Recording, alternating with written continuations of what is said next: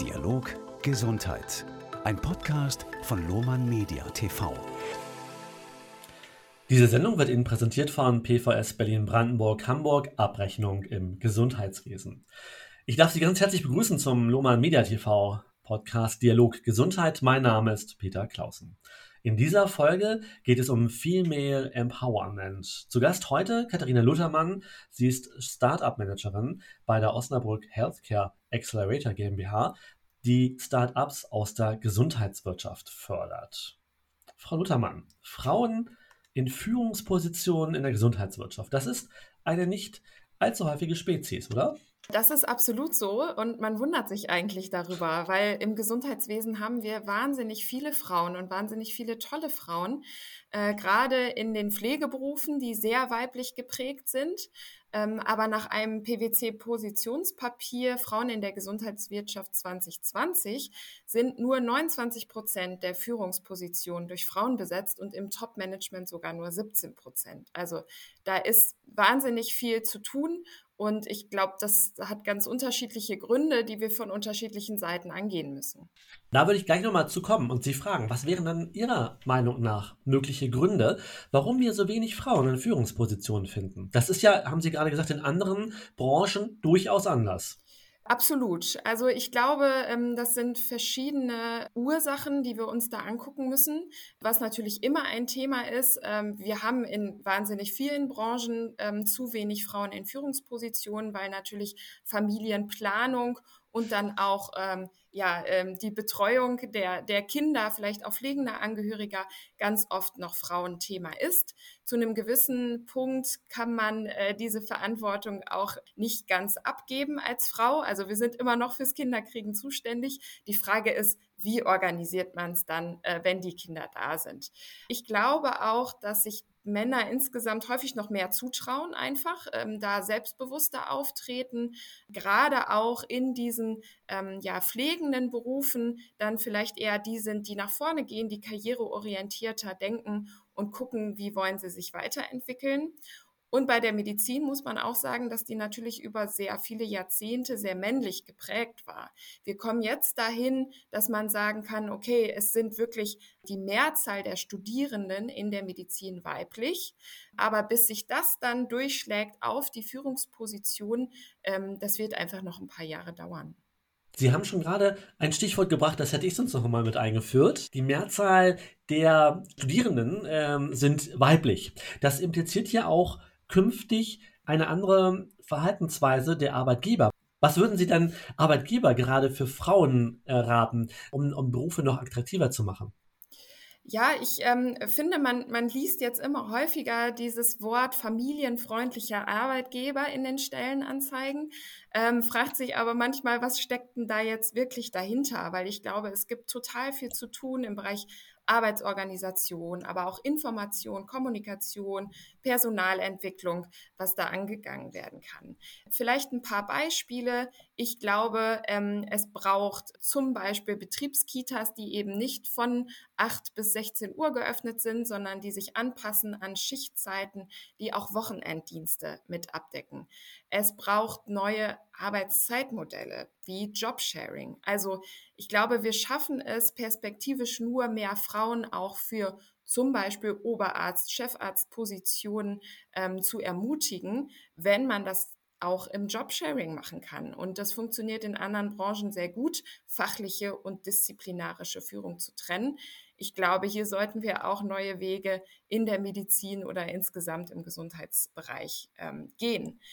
Ganz viel läuft aber auch über das Thema direkte Führung. Also wenn meine direkte Führungskraft nicht empathisch, pragmatisch, flexibel auch mit meinen Bedürfnissen als Frau umgeht, dann wird es einfach sehr schwer und dann helfen tolle Betriebsvereinbarungen zu den Themen auch nicht.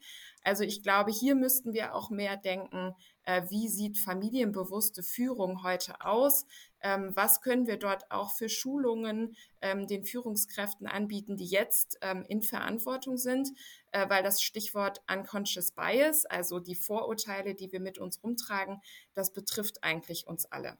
Und vielleicht ein Punkt zum Schluss noch. Man denkt ja immer, was können wir für die Frauen tun als Arbeitgeber? Ich finde es aber auch wichtig zu sagen, was können wir für die Männer tun, damit die mehr Zeit mit ihren Familien verbringen? Ähm, weil das funktioniert nur im Zusammenspiel und beide Geschlechter müssen sich dort anpassen und müssen auch neue Rollen für sich finden. Und hier auch Männer sichtbar zu machen innerhalb des Unternehmens, die mal mehr als zwei Monate Elternzeit nehmen, zum Beispiel, ähm, finde ich da sehr wichtig spannende Aspekte. Brauchen wir dann noch eine Frauenquote? Ist das aus Ihrer Sicht notwendig oder geht es auch ohne? Ich habe ganz lange gedacht, dass es ohne geht. Also mhm. ich bin wirklich ähm, lange davon ausgegangen, dass sich Kompetenz durchsetzen wird. Und das ist was, was ich in Schule erlebt habe, was ich auch an der Uni erlebt habe. Ich hatte da nie das Gefühl, dass ich irgendwie anders behandelt werde als meine männlichen Kollegen. Je länger ich aber im Berufsleben bin, desto mehr denke ich, ah, es braucht anscheinend doch die Quote, weil es häufig so ist, dass ähm, eben nicht nach Potenzial äh, gefördert wird, sondern nach Ähnlichkeit. Und die Führungskräfte, die wir jetzt äh, im Gesundheitswesen haben, sind zum großen Teil männlich, fördern dann lieber auch den männlichen Nachfolger, wo sie Ähnlichkeiten sehen. Ähm, und manchmal ist es auch anstrengender, äh, Frauen zu fördern, vielleicht weil man sie mehr ermutigen muss ähm, oder auch mehr ja, Mut zusprechen muss. Und ich glaube, hier kann uns wirklich eine Quote helfen über eine bestimmte Zeit, ähm, dass wir einfach so eine kritische Masse erreichen in den Führungspositionen. Und ich glaube, wenn wir so 30 Prozent Frauen in Führungspositionen haben, dann entwickelt sich das äh, einfach auch von selber ein bisschen weiter. Ähm, aber ich bin der Meinung, äh, eine Quote kann da auf jeden Fall helfen. Und es wird nicht so sein, dass man die Frauen irgendwie von der Straße rekrutieren muss, sondern es gibt ja kompetente Frauen. Das haben wir ja gerade an den Studierendenzahlen zum Beispiel auch gesehen. Mhm.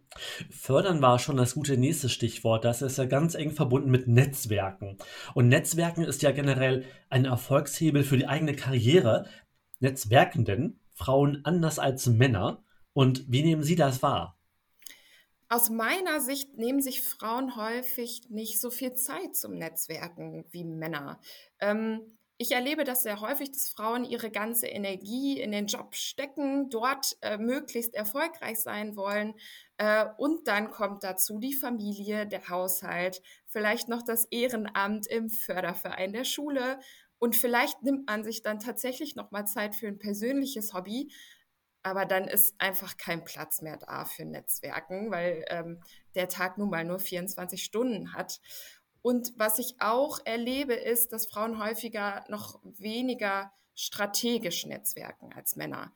Also ähm, ich erlebe das häufig so, dass Frauen sich gerne mit anderen Frauen umgeben, die ihnen irgendwie sympathisch sind, wo eine emotionale Verbindung äh, hergestellt werden kann, wo man sich wohlfühlt, aber noch weniger darüber nachgedacht wird, was bringt mir das vielleicht für meinen späteren Karriereweg. Wovon ich aber überzeugt bin, ist, dass diese Denke, dass Frauen nur Netzwerken zu Themen wie Kinder, Kochrezepte und Beauty-Tipps, also die Denke äh, kann man getrost zur Seite legen. Das ist nicht mehr der Fall. Und durch soziale Netzwerke, durch das Internet insgesamt, wird es für viele Frauen einfacher zu netzwerken. Und von daher bin ich ganz optimistisch, dass wir da in den nächsten Jahren einiges aufholen, weil so ein virtuelles Meetup kann ich super abends von zu Hause ähm, daran teilnehmen ähm, und muss nicht mehr denken, wie komme ich zum Veranstaltungsort, habe ich einen Babysitter, ähm, das fällt alles dann weg. Sie sind ja auch in unterschiedlichen Netzwerken unterwegs. Warum nehmen Sie sich die Zeit dafür und wie hilft Ihnen eigentlich dieses Engagement bei der Karriere? Ich habe ähm, relativ zu Beginn meines Berufsweges für mich schon erkannt, dass ich nicht gerne nur so im eigenen Saft der Organisation schmoren möchte. Also ich bekomme durch meine Netzwerkarbeit oder insgesamt dadurch, dass ich mit vielen Menschen in Kontakt trete, immer neue Impulse und immer neue Ideen, was wiederum meine Arbeit positiv beeinflusst und was, glaube ich, auch einen positiven Impact auf die Unternehmen hat, in denen ich arbeite. Weil ich denke immer, Kreativität entsteht an so Schnittstellen, wenn irgendwie unterschiedliche Erfahrungen zusammenkommen, äh, verschiedene Menschen aus anderen Organisationen und dann kann daraus was Neues werden. Und dafür finde ich Netzwerken ja einfach sehr hilfreich. Außerdem ist es mein Anspruch, äh, am besten jeden Tag irgendwas Neues zu lernen. Und das wird natürlich einfacher, wenn ich mich mit anderen Menschen zusammentue und dann gerne auch mit Menschen, die ähnliche Themen wie ich vorantreiben möchte. Also ich befinde mich zum Beispiel in einer Community oder engagiere mich da zum Thema New Work im Krankenhaus. Ähm, das mache ich einfach aus der Motivation heraus, dass ich denke, dass es ein Zukunftsthema für die Branche ist. Und wenn ich da über ein Netzwerk andere Menschen mit erreichen und ermutigen kann, dann motiviert mich das einfach sehr. Und nicht zuletzt sollte man sich auch bewusst sein, auch als Frau, über 40 Prozent der Jobs werden durch Beziehungen vergeben und werden teilweise dann auch nicht mal ausgeschrieben. Das ist natürlich so ein weiterer Punkt, wo ich denke, ähm, das macht absolut Sinn zu Netzwerken. So zum Ende des Podcasts brauchen wir noch so ein Take-Home, also etwas, was wir mit nach Hause nehmen können, was wir lernen können. Was sind dann Ihre Tipps an Frauen in der Gesundheitswirtschaft, die Karriere machen wollen? Also ich bin erstmal immer ein großer Freund von Fix the System und nicht Fix the Women.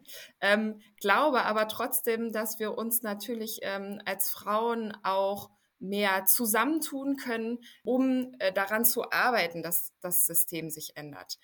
Wenn ich Tipps äußern sollte, dann vielleicht raus aus der Perfektionismusfalle. Ich erlebe das häufig so, dass Frauen versuchen, ihren Job sehr, sehr, sehr gut zu machen und da sehr viel Zeit reinstecken.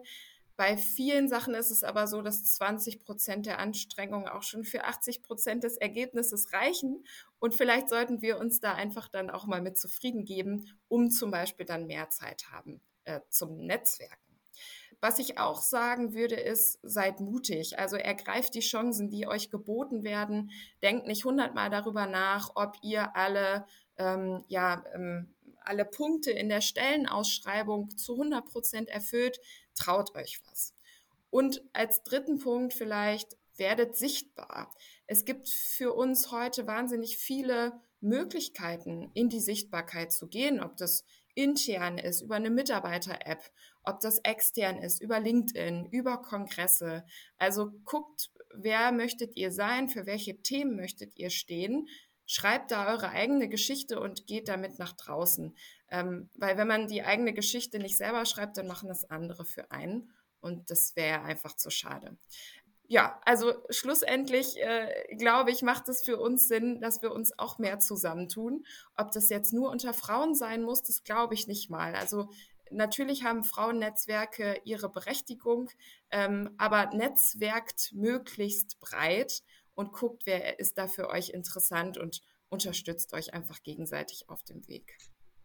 Wenn Sie jetzt so die nächsten zwei bis fünf Jahre mal schauen, Ihre Einschätzung, wo würden wir dann stehen? Also mein Wunschszenario ist, äh, dass wir uns deutlich äh, schneller ähm, bewegen bei also in Richtung Pari-Pari von Führungspositionen, als das bislang der Fall ist. Ich glaube, dass inzwischen Gesetze auf den Weg gebracht wurden, die uns dabei helfen. Und ich glaube auch, dass es wichtige Impulse gibt, zum Beispiel durch die Albright Stiftung, die da regelmäßig Studien zu macht und auch Unternehmen mit unter Druck setzt, äh, die sich vornehmen, wir wollen eine Frauenquote von 0 Prozent. Sowas ist heute nicht mehr ähm, akzeptabel aus meiner Sicht. Und auch die Fotos, äh, wo irgendwie eine rein männliche Führungsriege abgebildet ist, sorgt ja doch sehr für ähm, Irritation, sage ich jetzt mal, gerade auch in den sozialen Medien. Also in fünf Jahren sind wir äh, einen spürbaren Schritt weiter bei Frauen in den Führungspositionen. Und zwar dadurch, dass Arbeitgeber das für sich verstanden haben, dass sie aus dem Fachkräftemangel sicherlich nicht rauskommen, wenn sie weiterhin nur Männer fördern. Ähm, wir sind noch nicht bei 50 Prozent, so optimistisch bin ich nicht.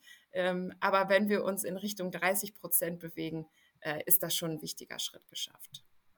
Wir behalten das Thema von Dialog Gesundheit im Auge. Frau Luthermann, Ihnen vielen Dank und Ihnen, liebe Hörerinnen und Hörer, Dank für Ihre Aufmerksamkeit. Nutzen Sie auch gern die Kommentarfunktion. Frau Luthermann steht Ihnen hier für Rückfragen immer bereit. Und ich freue mich auf Ihre Beiträge und verabschiede mich bis zur nächsten Sendung auf Lumen Media TV. Peter Clausen.